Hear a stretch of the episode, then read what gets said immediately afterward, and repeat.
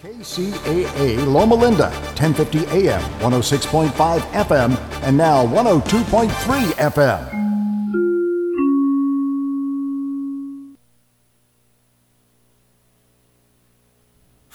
Awful conditions, awful comments. I'm Christopher Cruz. Those stories in a moment, but first, this developing story. We have reports at this hour that Air Force Two, carrying Vice President Mike Pence, touched down in Manchester, New Hampshire this morning, and then immediately took off for Washington. A scheduled event featuring the Vice President in New Hampshire has been canceled. White House correspondent Sarah Westwood with the latest. Vice President Mike Pence is not going to make it to that opioid event in Manchester, New Hampshire that was scheduled for this early afternoon. But a source close to the vice president tells CNN that Vice President Pence was called back to the White House today, but says that it's no cause for alarm. Another story developing at this hour the House Ways and Means Committee has sued the IRS and the Treasury Department for President Trump's tax returns. Members of the Congressional Hispanic Caucus say they found migrant children living in filthy conditions at a border facility in Clint, Texas yesterday. U.S. Customs and Border Protection Deputy Commissioner Roger Robert Perez said today changes are being made. Uh, we have taken it upon ourselves, and now, thankfully, with the supplemental appropriation that has come through, uh, we'll be able to fund uh, additional soft-sided facilities that we've put up, in addition to this uh, outdated infrastructure. Perez says this is the first complaint he has heard from members of Congress about conditions at Border Patrol facilities. A poll conducted soon after last week's de- debates featuring most of the Democratic presidential candidates shows a tightening race. Correspondent Phil Mattingly says the CNN poll has some bad news for a certain former vice president. Joe Biden, long the front runner, has seen his lead dwindle to now just five points, losing 10 points from a CNN poll conducted in May, now just leading the field at 22%. U.S. Army tanks have been seen on the southeastern edge of Washington, D.C. At least two M1A1 Abrams tanks and two Bradley fighting vehicles are on a flat car guarded by military police in a rail yard.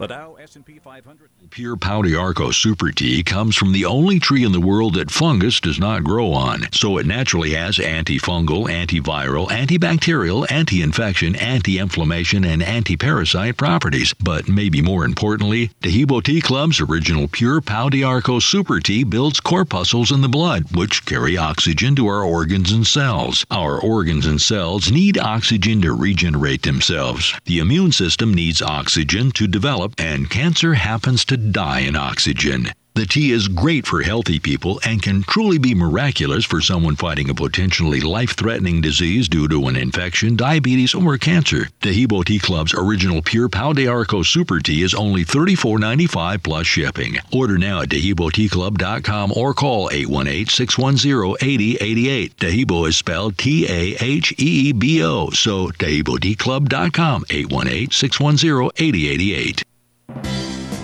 The Tri City Shopping Center in Redlands is home to some of the best bargain shopping in the region. Cityware, Style for Less, and Dollar Tree, to name just a few. Friendly shop owners and staff are waiting for you to stop in for the many specials and bargains they're excited to share. The Tri City Shopping Center is located just off I 10 between Alabama and the Tennessee exits in Redlands. Make it your home for all your shopping needs, and you'll know why the Tri City Center is called the Mall with a Heart. Do you need a car? Been shopping only to be turned down because of bad credit, low credit, no credit, bankruptcy, or divorce? Guess what? Today's your lucky day because now you can buy a car, truck, or SUV, just about any vehicle. It's true. Bad credit doesn't matter. No credit doesn't matter. Bankruptcy or divorce, it just doesn't matter. As a matter of fact, your job is your ticket to your new vehicle. We're Auto Credit Express, and we've helped thousands of people just like you. Antonio H. told us, great company, got me connected, and the day I went in, I drove off in the car I wanted. 100% worth your time. Need a car? Get started now and drive off as early as today. Just go to 4ignoremyscore.com right now. That's www.the4ignoremyscore.com. Auto financing the easy way. 4ignoremyscore.com. Get started today. Auto financing the easy way. This is Joe Lyons. Guardian Jet Center honors America now in its 243rd year as the world's leading democracy. 243 years ago, a small group of men changed the course of American history. One of those men was a prominent lawyer from Pennsylvania, James Wilson. Educated in Scotland, he was one of the most learned men in America. In the Continental Congress, Wilson was greatly respected as a legal scholar and as an eloquent, persuasive speaker. After the Revolution, he played a leading role in the Constitutional Convention and was second only to James Madison in the writing of that document. Wilson was also one of the first men appointed to the Supreme Court of the United States, where he served for nine years. On Independence Day 2019, we remember James Wilson of Pennsylvania, who signed the Declaration of Independence and became a founder of our American Republic.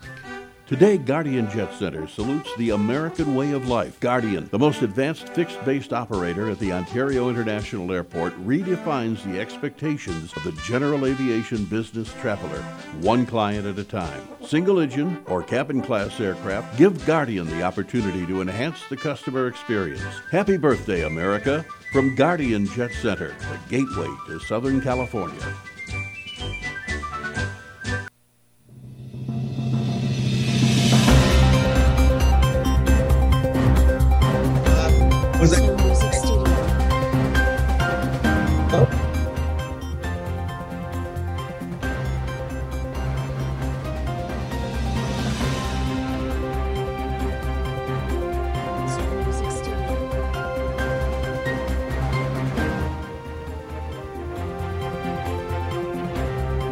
Hello, everybody. Welcome. I'm your host, Hillary Raimo. Welcome to Real Talk.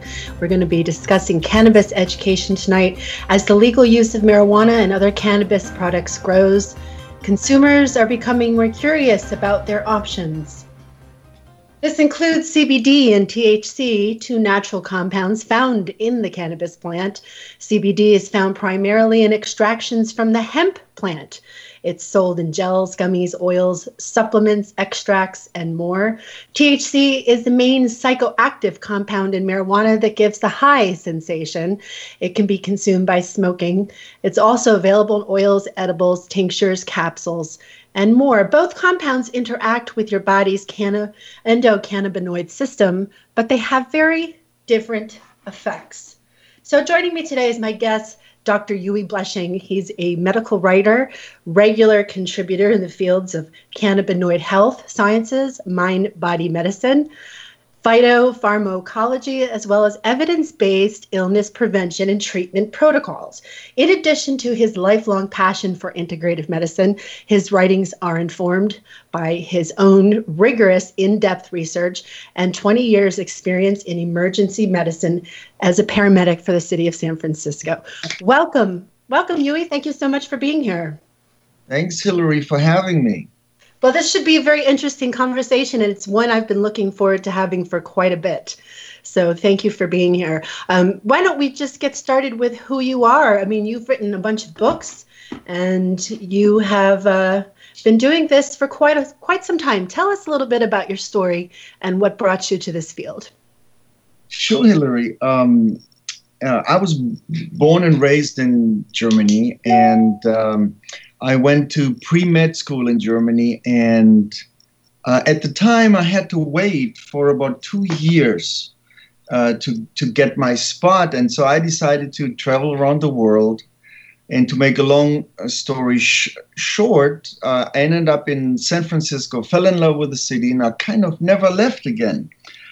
Now, when I came here as a as a young immigrant, I um, med school was cost prohibitive. It's very expensive. So somebody suggested, why don't you go to Stanford? They have a paramedic program and try and see if um, if that suits your needs. And uh, I did. And uh, shortly after um, I finished, I got hired by the city, city of San Francisco, and by the Department of Public Health to work as a paramedic, which I did uh, until we joined the fire department. The paramedic division was merged with the fire department. And the good thing about being on a fireman's schedule is you have a lot of free time. So I used that time to go back to college, work my way up through a few degrees, culminating in a research PhD. And um, uh, after about 17 years of working as a paramedic, I came down with a moderate form of PTSD. And so I couldn't do it anymore, but I still like medicine. And um, so I stayed in, in medicine, but in a, in a different shape or form and different capacity. One of the, the one of my friends or one, one of the, the people that helped me through dealing with PTSD actually also introduced me to cannabis. And it made such a big and profound difference for me that I actually started to grow my own for, you know, a few years for myself and for some other folks who are who found themselves in similar positions where they needed access to uh, safe medicine. And um, so yeah, that's how I uh, um, got introduced to cannabis. I have a bit of a personal experience with it, and and uh, uh, you know, I started to look into people. You know, when you're in the medical field, people tend to ask you, uh, uh "What's your opinion about what ails them?"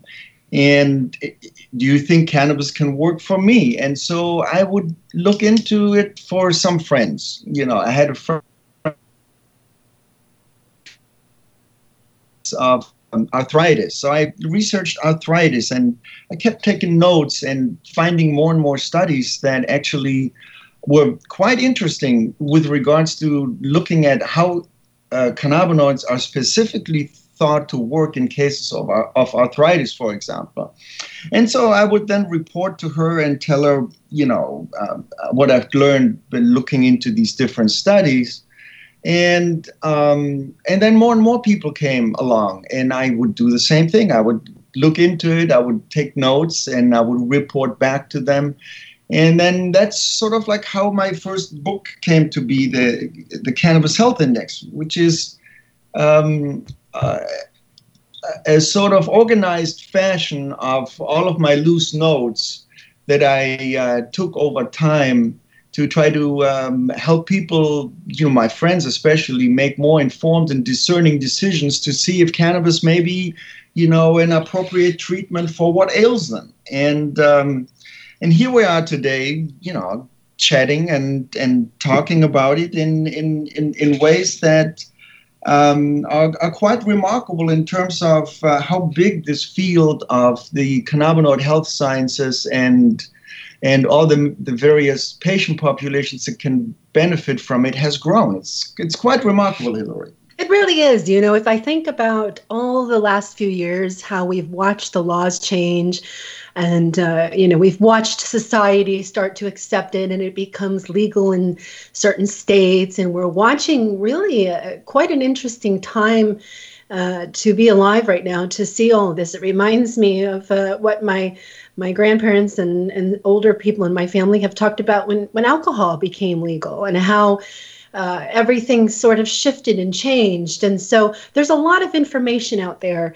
And when somebody goes online to search out uh, recommendations or uh, ideas of what they can do for treatment, or they, they try to seek out a doctor, uh, a lot of it is very frustrating, actually. It's very difficult to find certain people in legal states that are, are issuing prescriptions for medical marijuana.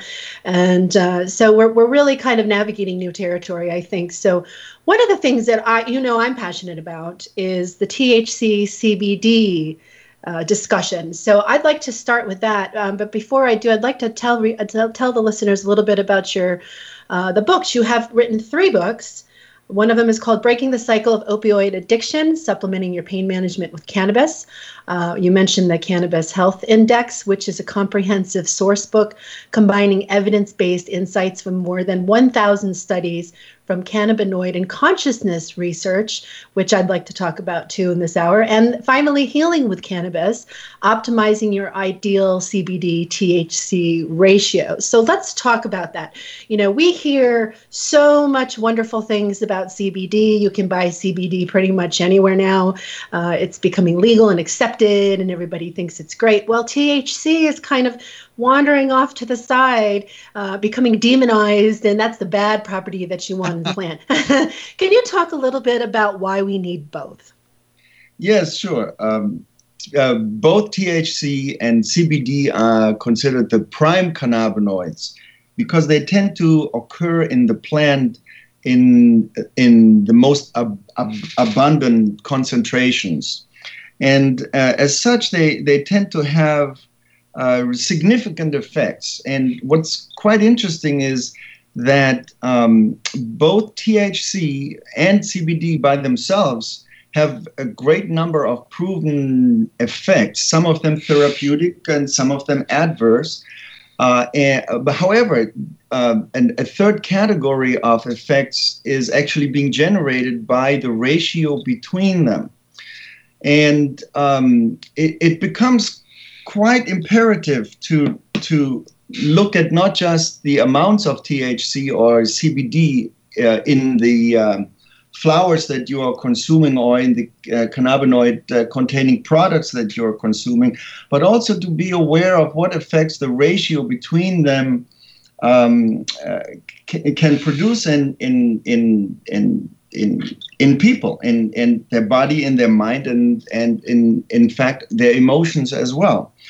And so, so THC is a compound with about 50 proven, scientifically proven effects. Uh, CBD trails a bit behind that uh, with about 30 different types of effects. And, and these, these effects that are produced by both cannabinoids also interact with each other. Instance, CBD is, is able to um, reduce some of the um, uh, effects, some of the harsher effects that some people experiencing when using T- THC-rich products. Um, however, um, you you quite rightly talk about a, certain trend out there in the industry of where CBD is becoming, you know, the um, uh, the, the the hero. cannabinoid, the, the healing cannabinoid, while THC gets all the bad press about, well, this is the, the, the one that will get you high, and this is the cannabinoid that had the adverse effects associated with this, and this is the cannabinoid that that produces the, the, the slight uh, psychological addiction potential, which is part of the greater picture. And so, so in that in that dichotomy, if you will, in, in that passion that's that's uh, uh, that's uh, promoted by a lot of the the the purveyors of of either of these products you know it sometimes it, it, one can easily get lost and take sides and see things in a, in a black and white fashion. And it's it's it's it doesn't do the plan nor um, uh, the, the the patient any service to look at it in that way because the, the, the bigger picture is, is fairly complex. And the more we know about it the more we can make more informed decisions to really create the precise effects that we want in a way that's sustainable could it be possible that each person when they consume cannabis they're really dealing with their own individual biochemistry. Does biochemistry play a part in a person's experience of cannabis? Uh, yes, biochemistry and the person's beliefs both play a significant role in uh, uh, uh the cannabis experience each of us is going to have. Let me uh, um, explain a little bit by what I mean by having both physiological and, and psychological underpinnings.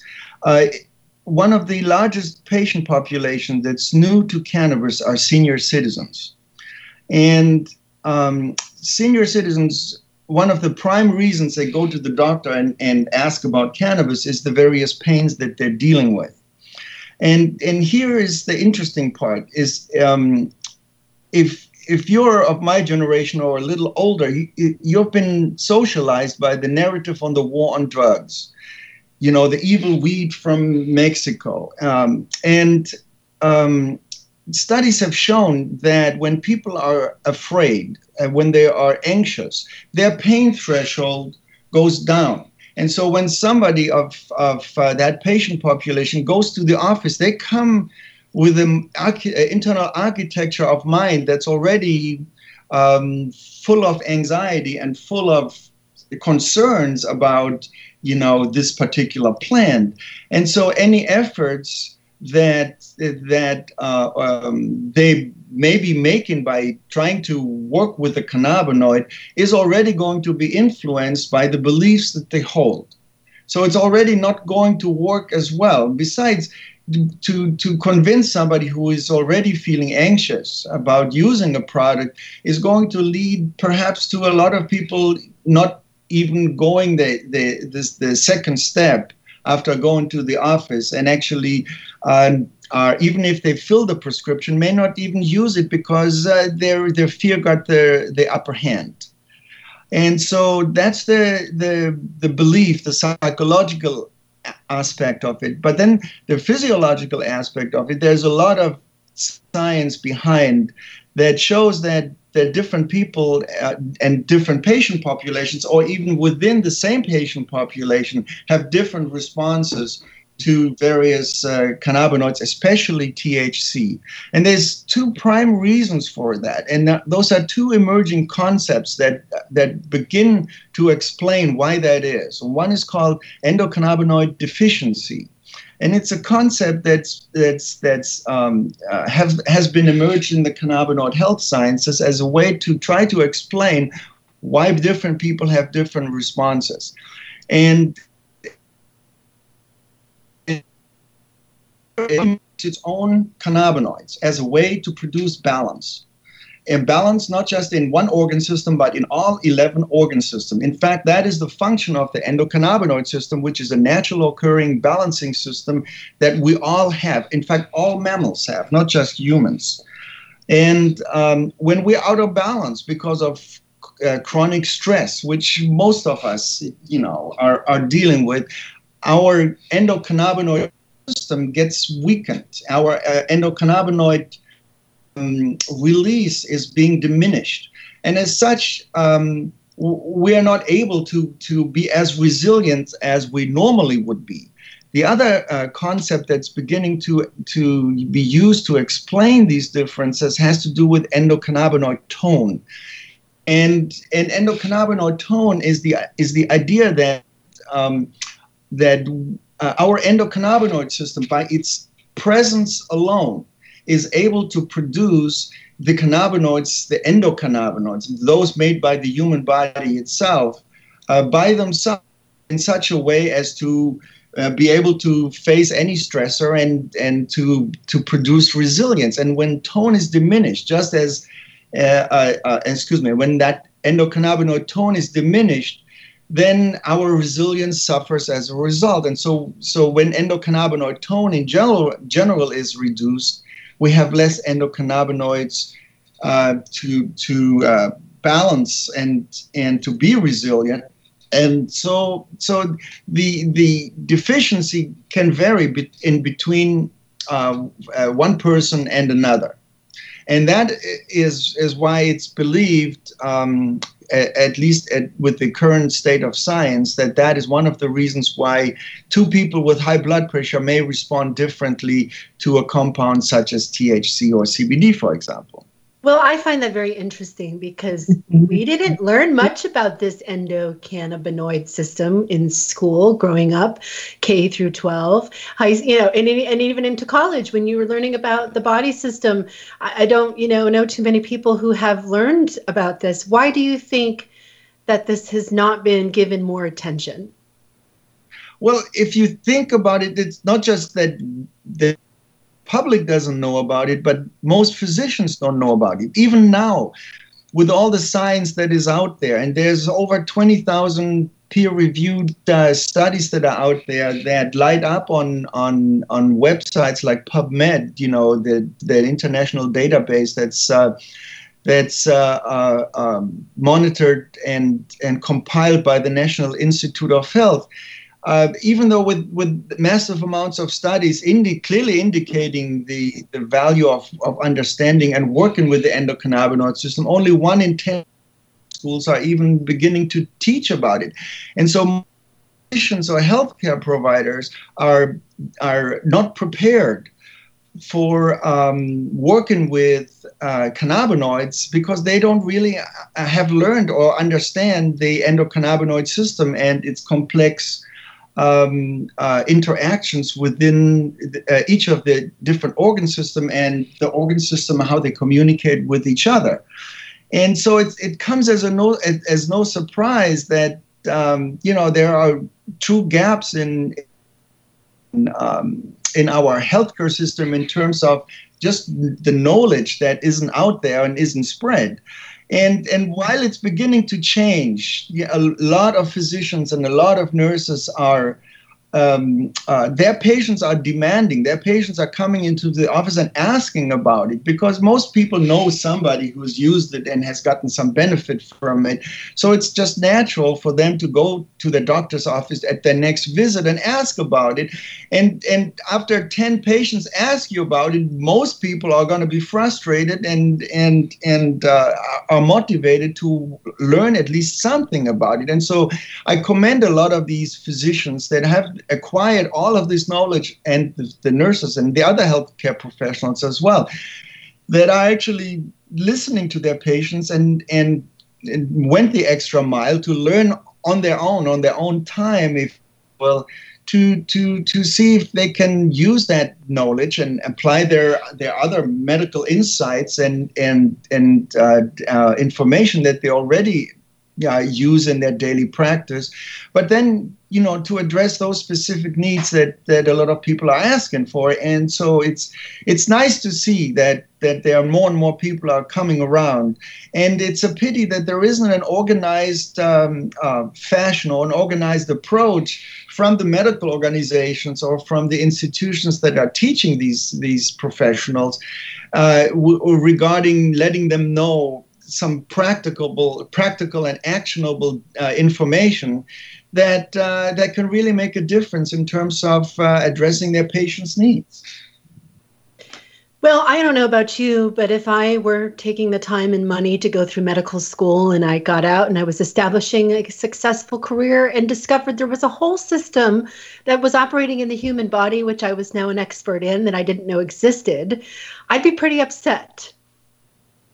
Yes, uh, that is tr- certainly you know one perspective that's understandable. But you know if you look at for example um, uh, uh, there's always new insights. And the fact is that to a point you know western medicine and the the machinery that that that drives it can't really be uh, fully blamed for that because the insights about the endocannabinoid system were really only discovered in the early 90s and you know, when you think about how long it takes for a scientific insight to translate the textbooks and into the the curriculums it, it it's a very slow moving process. And and it's a pity because you know there are by now there is enough data to to um, uh, warrant uh, the use of cannabinoids for over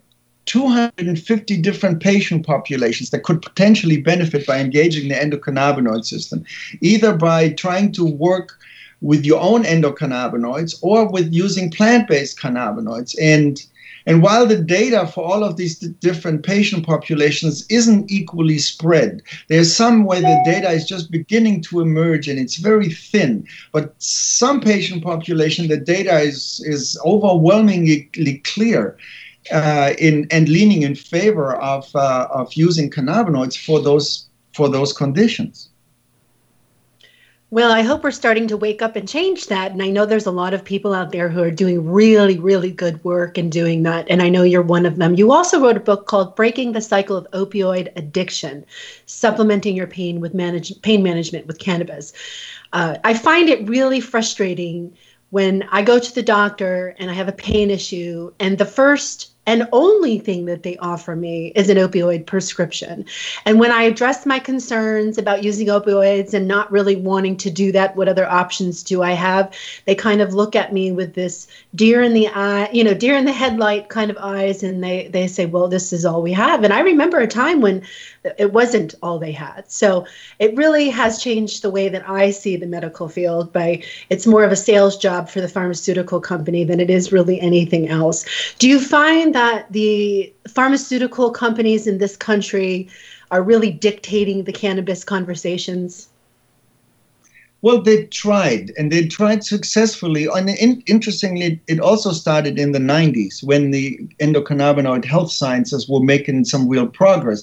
It happened so that in the early 90s is when um, uh, uh, the pharmaceutical powers that be started to convince or tried to convince, and in fact, ultimately, they were very successful at convincing physicians that the use of opioids uh, in terms of chronic pain was a thing that's acceptable and and uh, with uh, with proven efficacy, which turned out to be false and and at best based on on very limited scientific data. But they made a really good sales pitch, and uh, and now they're paying the price because there are now a, a, number of states suing various pharmaceutical companies and their distributors to the tunes of hundred millions of dollars, and they're winning.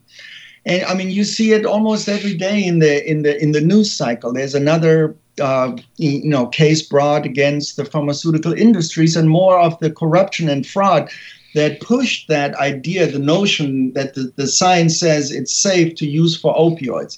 And, and it turns out to be actually that is not the case.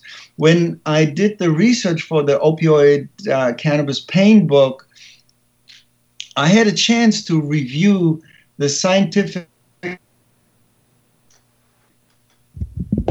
opioid use and for uh, cannabis use and contrast them and compare them side by side and it was quite interesting. Um, and when you look at pain, you can divide pain in general into eight different types. And, uh, you know, there's chronic pain and there's a- acute pain. There's central pain and then there's peripheral pain. There's inflammatory pain. There is uh, uh, uh noxious pain. There's pathological pain and there's mental emotional pains. And all the different uh, uh, conditions that, that may cause any of these particular pains tend to fall in one of these categories. So when I did the review of the available literature uh, side by side, using these eight pain categories, looking at uh, at which which are either opioids or, or, cannabinoids tend to work best for what type of pain. Um, one thing became clear very quickly, and and and before I tell you the results, when um, researchers check on the efficacy of either opioids or cannabinoids for a particular pain, they grade them. They grade them on a scale uh, from poor to to poor to possible, possible to good. There are four basic grades to be had. Opioids, it turns out only gets a, a good grade when it comes to acute pains. So when you have a broken finger and I have a root canal or you know uh, surgery, please means that's an appropriate use for opioid. Give me my morphine, you know, for the three days for the acute pain to self-correct. Now, for any other of the pains that I mentioned, opioids get a, a, a lesser grade than than cannabinoids do, and that was to see. And um, um, but it's even more interesting. It's it's in the beginning of the, this talk we talked about THC, CBD, and the ratio between them. And when you look at those three categories, it actually divides these three types of, of um, categories into three types of cannabis. There are three chemotypes of cannabis that by knowing simply the ratio THC and CBD, you can even be more effective than uh, just comparing opioids to cannabinoids. You can also do a, uh, um, a cannabinoid to cannabinoid comparison and see which type of tends to work best for these types of for these eight types of pains. And so it's it's it's simply knowing that for, for a healthcare provider will will probably double their efficacy rate and their their patient satisfaction um, uh, it, when it comes to treating pain. It's quite remarkable. It sure is. In your book, you write uh, in 2012, 259 million prescriptions were written for opioids, more than enough to give every American adult their own bottle of pills. Do you have an idea of how much it is today in 2019? How many prescriptions are written now? No, because the data isn't available. It's hard to come by to current data. But but as far as as um, uh, painting a bit of a context, consider this that um, one in three states are considered to have chronic pain, various forms of chronic pain, either ranging from mild to debilitating. And and and physicians um, prescribe or pharmacies fill enough prescriptions to give every single adult their own supply of, of opioids. And the CDC estimates that last year alone, over 70,000 people died of drug related overdoses, and the vast majority of them opioids. And and to, you know, it's difficult to wrap your mind around numbers like that. But let me give you one example. The entire in the entire um, war, uh, 58,000 U.S. soldiers lost their lives. That is is a, a, a huge number and a huge tragedy and um, and it needs to be addressed and and just bringing cannabinoids into the picture as an option can make a big difference. And and and here's why I think why. Um, these horrible numbers of opioid related deaths there are states in this country in which these numbers are still increasing. However, those states that have implemented uh, medical cannabis programs or even recreational programs have seen a drop of opioid related up to 25%. If we were to extrapolate those numbers across all the states, it would mean that over 17,000 people would have been saved by a single plant, uh, in this case, cannabis alone. Those are significant numbers and those numbers can be improved upon fairly quickly by simply knowing which type of cannabis is is is has the science behind to direct it towards the different patient populations that suffer from the different types of pain that we mentioned earlier and so so so and and you know here's a a, a thing to to include mix of the discussion. While these studies are correlations, and correlations are not causations, uh, these numbers are strong and they are potent. And they are also confirmed by um, and, and a great number of individual case studies that, um, that uh, I've been following uh, personally and just just looking at the effectiveness of cannabinoids versus opioids, especially in the context of using cannabinoids to mitigate and to overcome opioid addiction in the first place, which uh, can work uh, uh, really well if you know what you're doing. So it's easy to get a prescription for opioids. Mm-hmm. There's usually no fear involved with taking them. Most people will accept what their doctors say. And yet we have all of these data, uh, statistics from years ago, and it's kind of interesting to me that you can't get up to date data regarding this very important topic. Um, but it is definitely something we need to discuss. I want to switch gears over to uh, cannabis and consciousness as we round the hour. And uh, I want to know what you learned from writing your book, The Cannabis Health Index.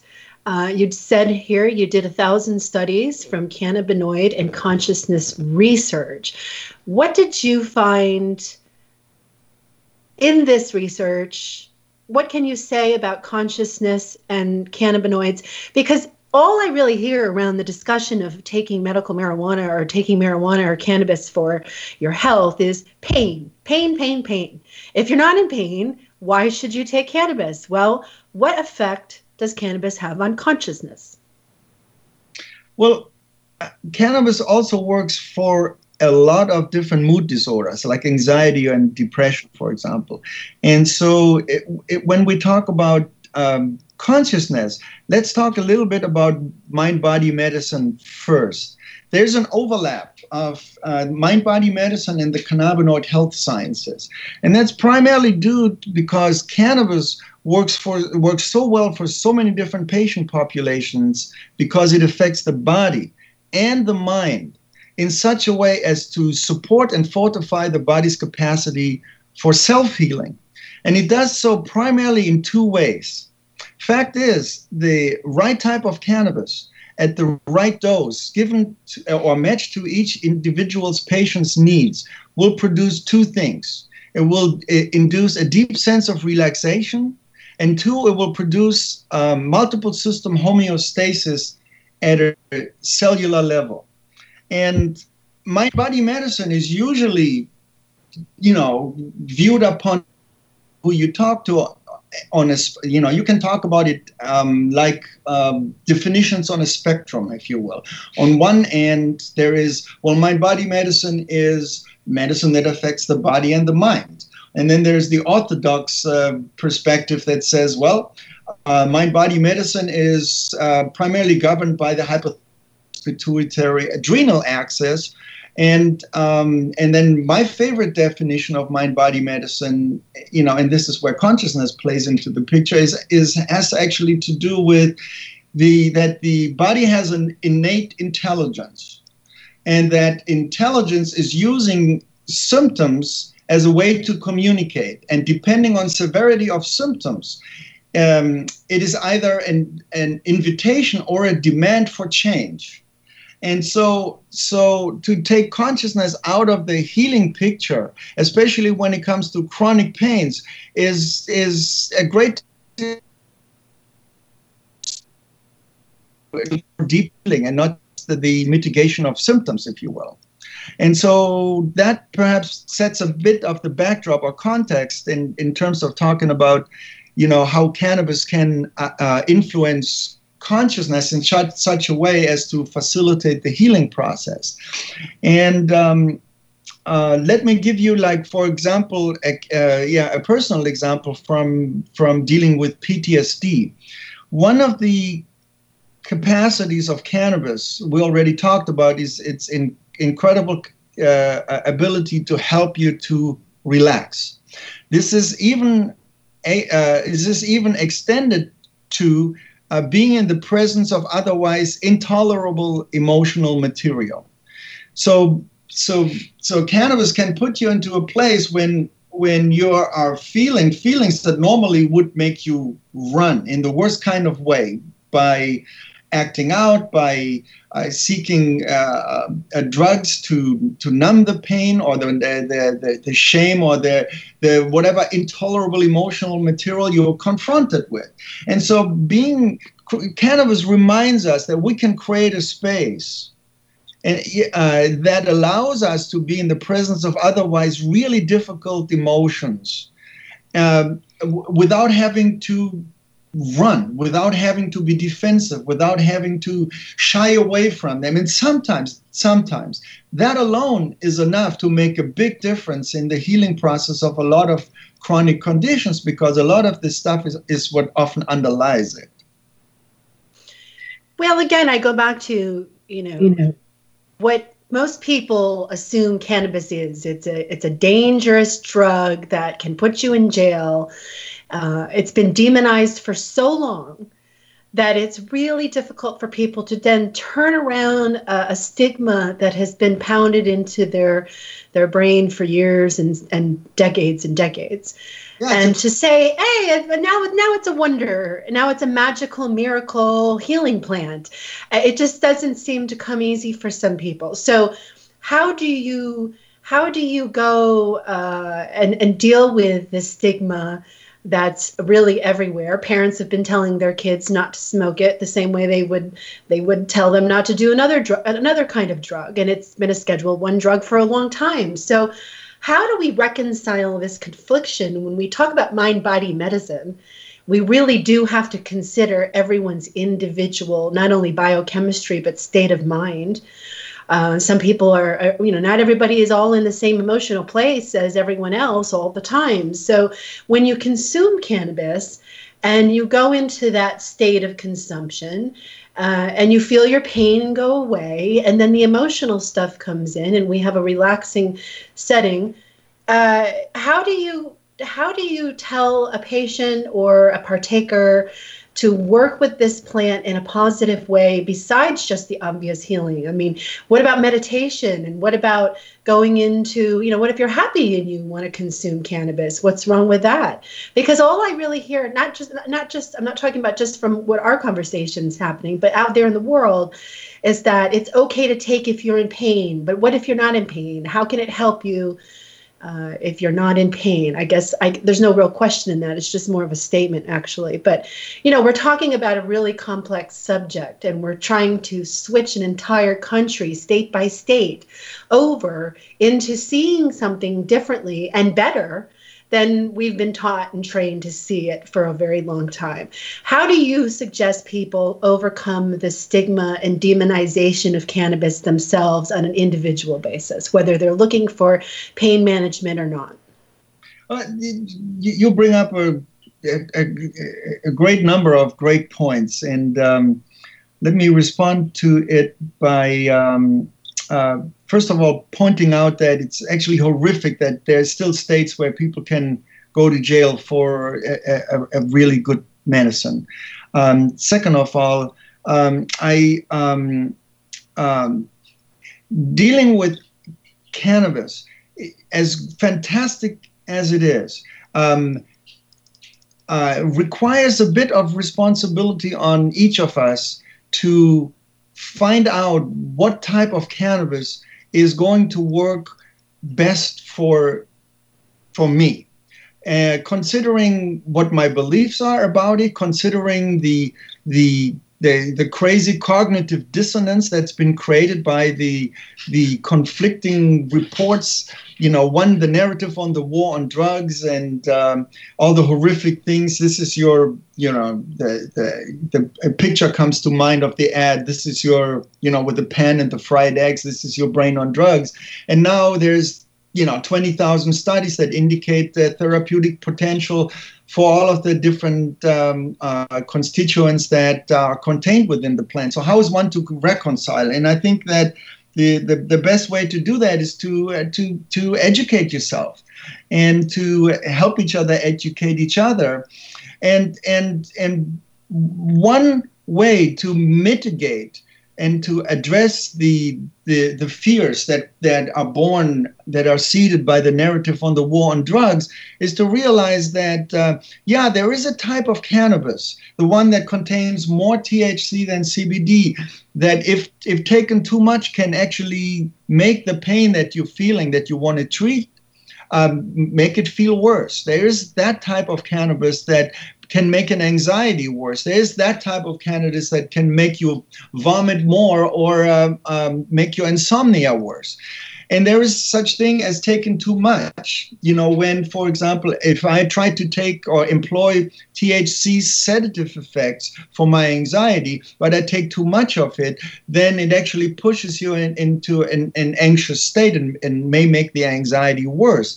And so simply educating yourself that there are three types of cannabis one where the risk where there's an extremely fine line between a therapeutic effect and an adverse effect, and that's the chemotype 1, the, the type of cannabis that contains more THC than CBD. On the other hand, a chemotype 3 contains more CBD than THC. And if the THC amount is less than, let's say, 0.3%, there's no risk of, of uh, any psychological addiction potential. There's no risk of getting high. There's no risk of making any of the symptoms that you're feeling worse.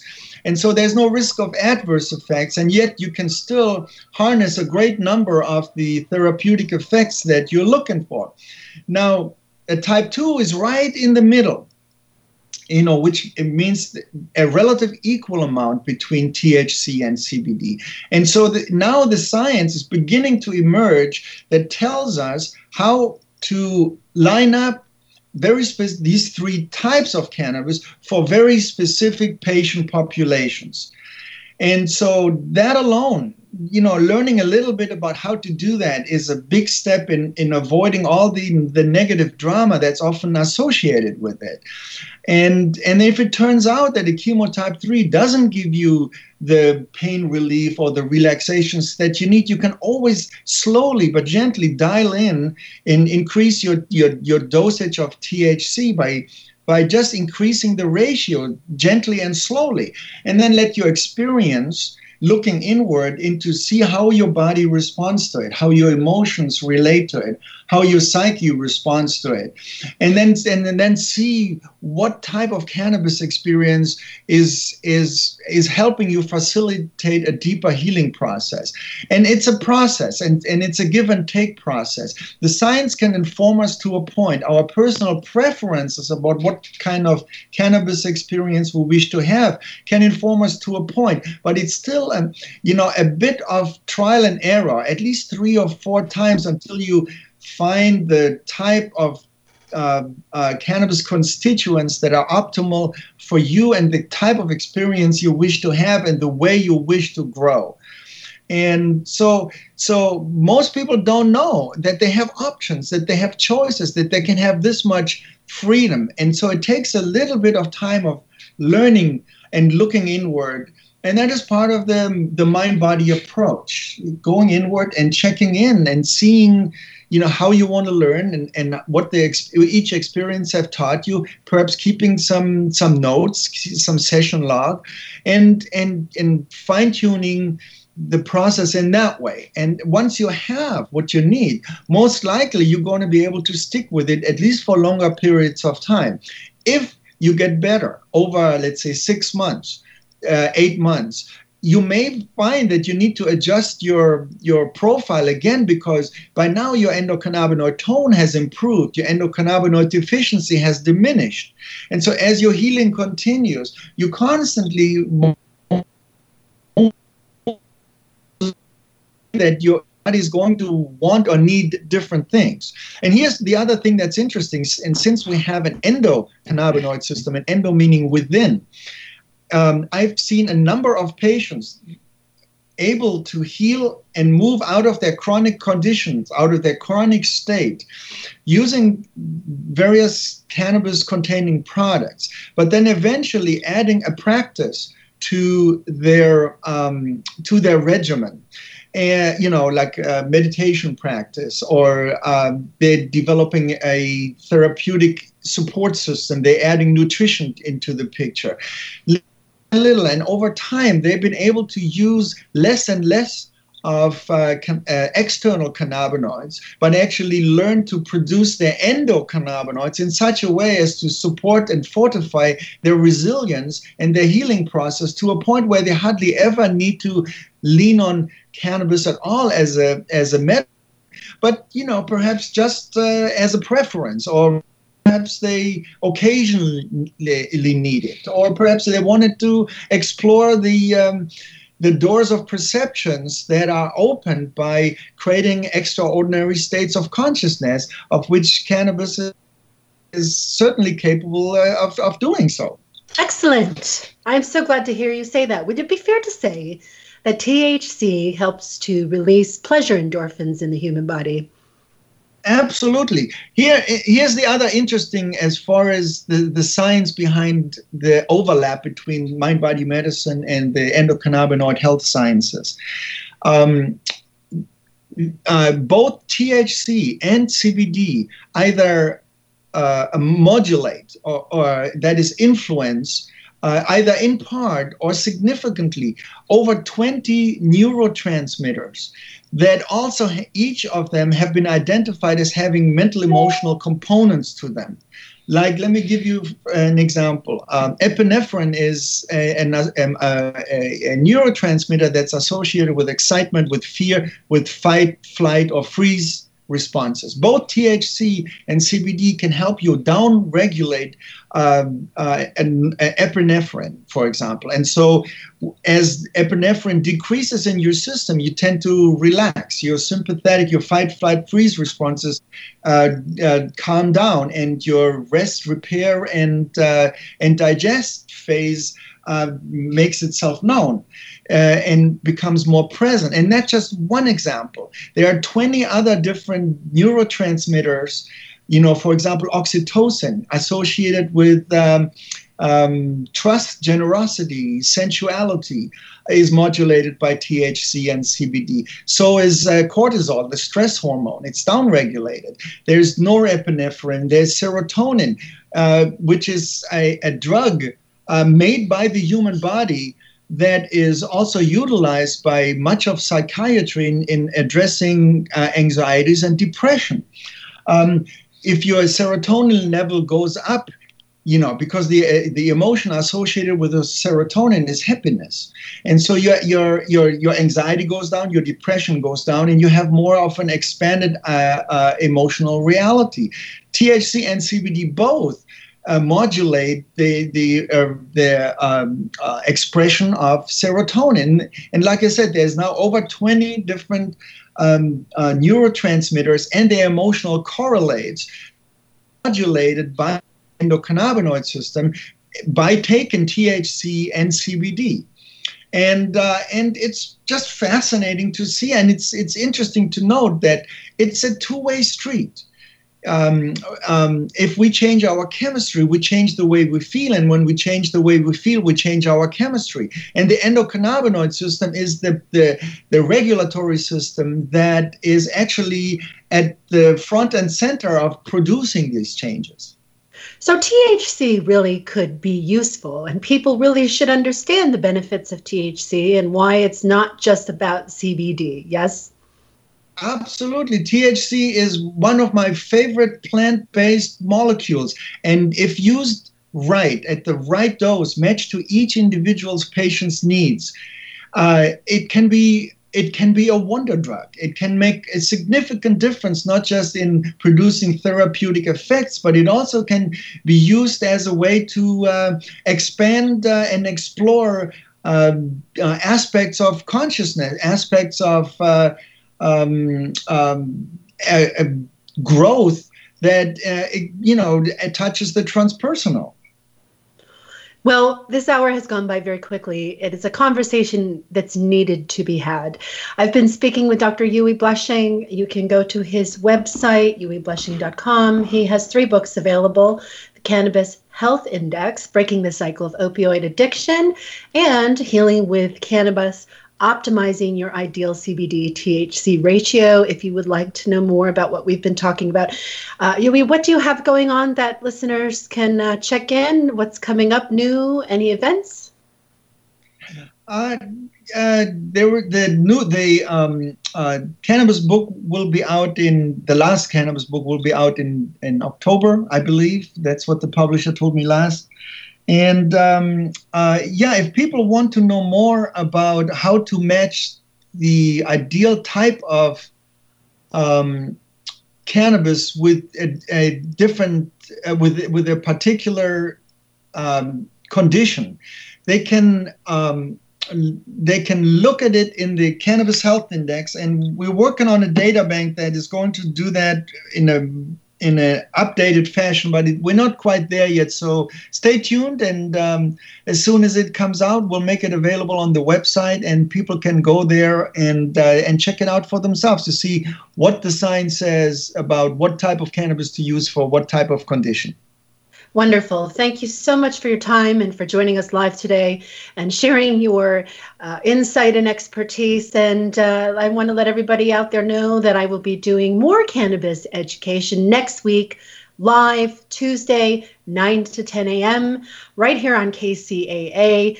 1050 AM, 102.3 FM, 106.5 FM, the stations that leave no listener behind. I'd like to also let everybody know that I will be leading a spiritual nature of cannabis retreat in Denver, Colorado on August 11th.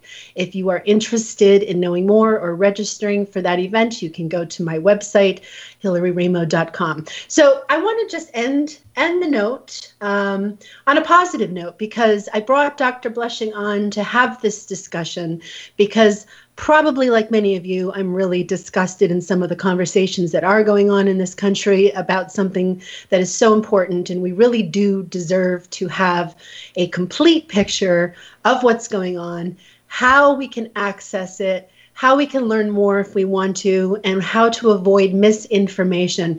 You know, we have a lot of people out there on the streets buying product that they really don't even know what it is. They don't know which strain it is. They don't know where it comes from. We have to make sure our medicine is clean, that it's not filled with pesticides, and it doesn't come from corporate entities. And our country is in dire need of understanding the difference. Thank you for being here. I'm your host, Hillary Raimo. This is Real Talk Radio.